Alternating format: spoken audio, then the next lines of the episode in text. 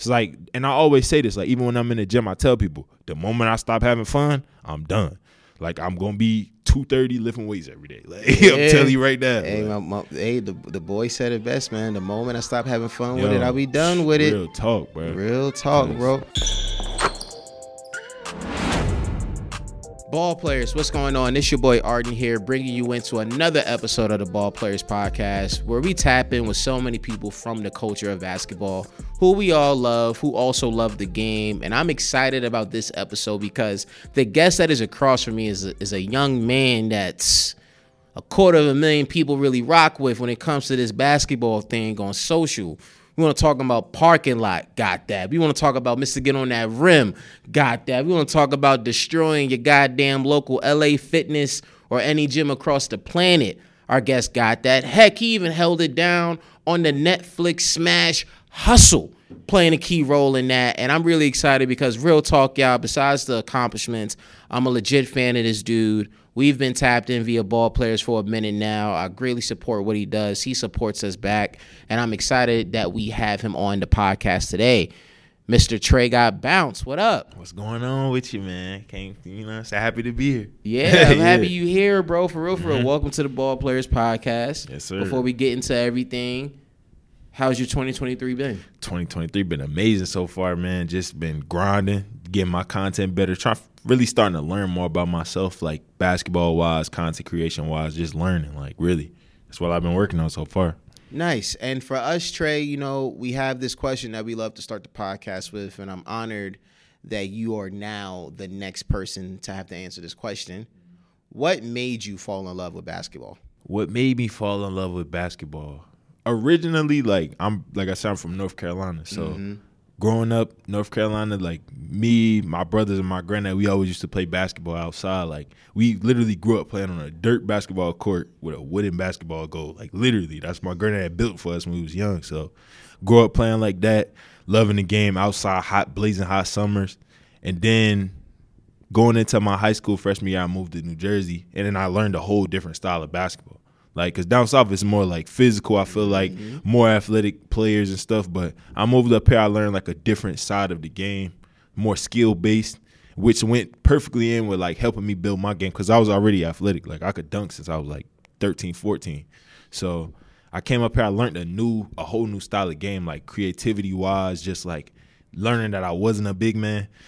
so I learned that, but it took me a while to really fall in love with the game because like I was I wasn't that good at first. Like I didn't really get like to the point where I felt like I could do whatever I wanted on to the on the court till I was like 18, 19. Like literally like feel me? So I was always just a guy like I go out there, I just hustle, do what I can, help the team play defense, guard, try to get all my teammates involved, but I didn't really get into like scoring till like literally after my freshman year in college. Like then COVID hit, then you know how that goes. So And for you, for school, which school did you go to? uh, high school, I went to Roselle Catholic. Classic, bro. super. If you know, you know. If you're from New York, New Jersey, Yeah, you know. Roselle Catholic, Yeah. one of them ones. And and I want to get into this next part as well, Trey, because for me, I've enjoyed I've enjoyed a lot of things about this podcast, but I've really enjoyed talking with people from different parts of the country and their hoop scene. You know, for me, I'm biased. I'm a native New Yorker. This is all I know. And then as an outsider, I get to hear about other people's hoop scene. But for you, right, coming from North Carolina, even this New Yorker knows y'all valid. Yeah, right? yeah, You know, the GOAT, you feel me? Raised in raised in goddamn North Carolina. Y'all have had a lot of great talent, hotbed of schools on, on a high school and college level. So for you, Trey, what do you think has made North Carolina a valid place of hoopers? I feel like down south is just a like a different level of like it's it's it's more gritty. Like just like a lot of people, like I said, a lot of people aren't as I wouldn't say they're not as skilled, but I feel like this it's more inf- skill is more emphasized up here, and down south is like I feel like it's more athleticism and shooting. Like so, like down south, like you'll go to a park and like literally, like growing up, everybody could do backflips, everybody could dunk. Like it was just like, and then when I came up here, I was like the only one. Yeah. But like I wasn't that skilled, so like I had to learn. It became it was like I feel like it was the perfect storm to now where like I feel like I'm almost like I, I got like everything. So like, I could I got the skill of a Jersey guard, but the athleticism of a down south guard.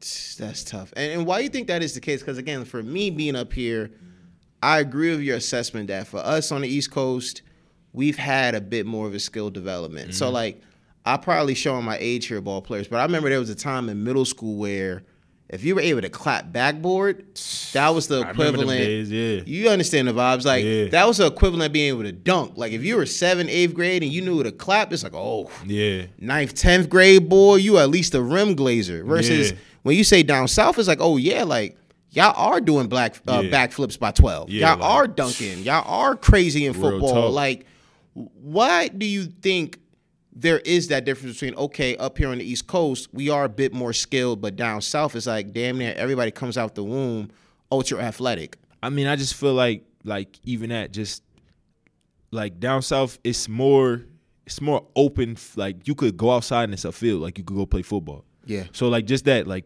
p- growing up, growing up, like you, we could play football outside. You get more athletic. Like you always running.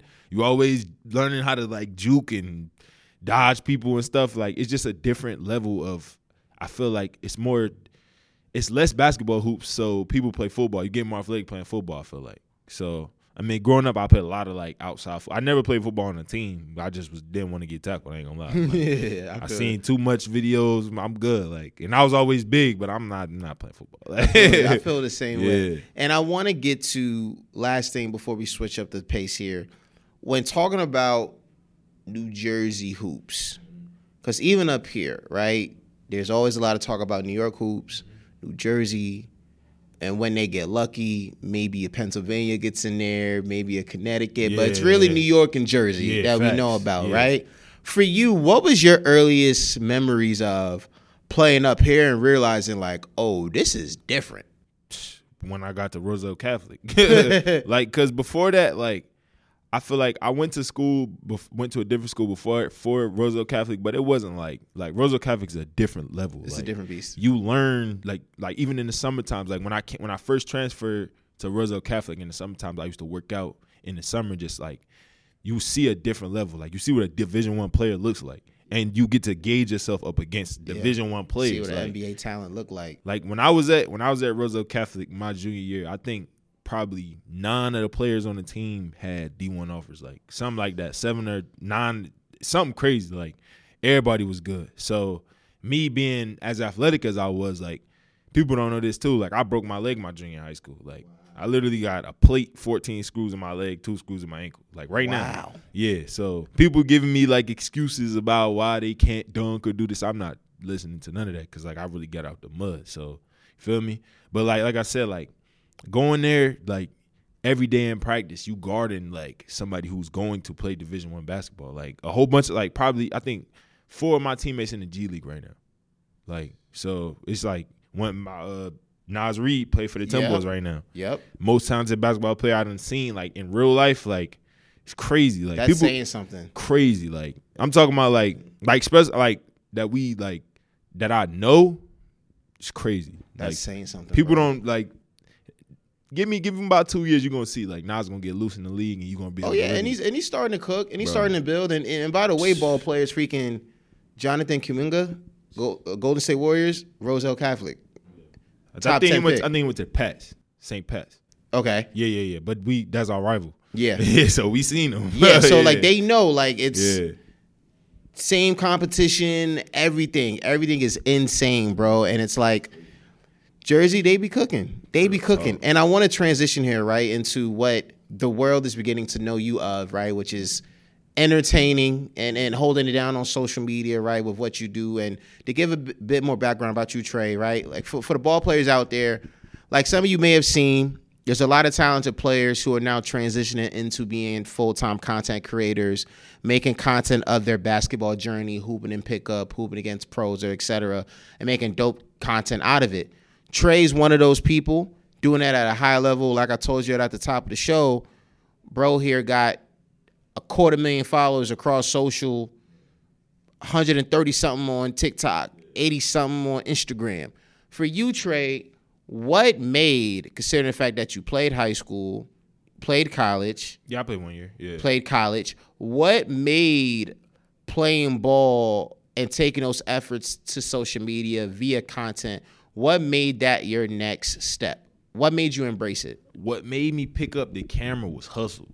Mm. So like, I like, I feel like that was one of the best experiences I had like in my life. Just learning like, just just how to film, like learning camera angles and shooting films and like how much really goes into it. Like because like before then I really never thought about picking up a camera. To be honest with you, I just used to love the game and I love to lift weights. Like people don't even know I lift weights more than I play basketball.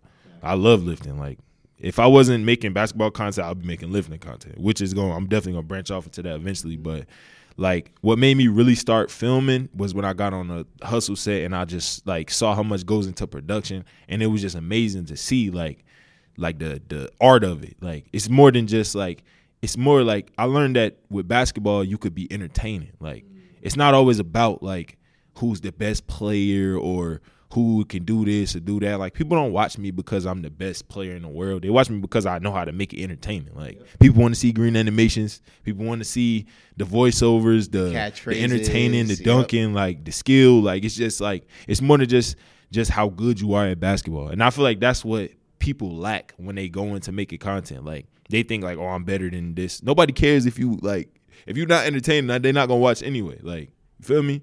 So like I'm pretty sure it's probably a bunch of uh, hoopers out there that could really go, but like they just like I don't want to say corny, but like they not entertaining. You feel me?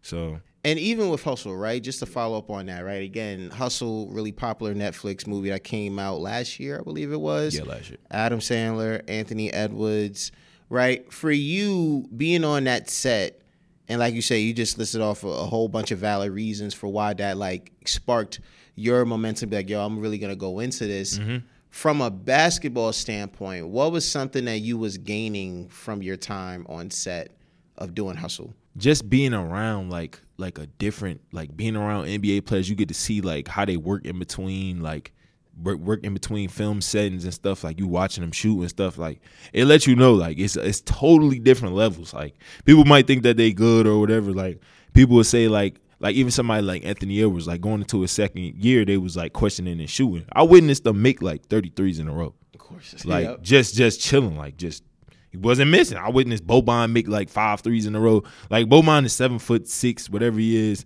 giant hands, and I'm watching him make threes. I'm like, like it's a different level to NBA players. You know what I'm saying? Like people, people like, and that's even that like going to Roselle Catholic, like just saying like the level from being an average high school hooper to a D1 hooper. Then, then you go from seeing a D1 hooper to an NBA hooper, which is like nah, it's like it's a totally different like they move different. Like it's it's it's you feel me? Facts, bro. Yeah, like and me, somebody who is like I would consider myself like I don't want to say like a elite athlete, but like I'm athletic. Like I Absolutely. could do like a lot of stuff, and like you see somebody like Ant, like perfect example, like some that we saw on the set of Hustle, like. We filming a scene where Ed's supposed to get his dunk block. So Ed tells Adam, he like, bro, I don't know how to get my dunk block. I never got my dunk block in my life.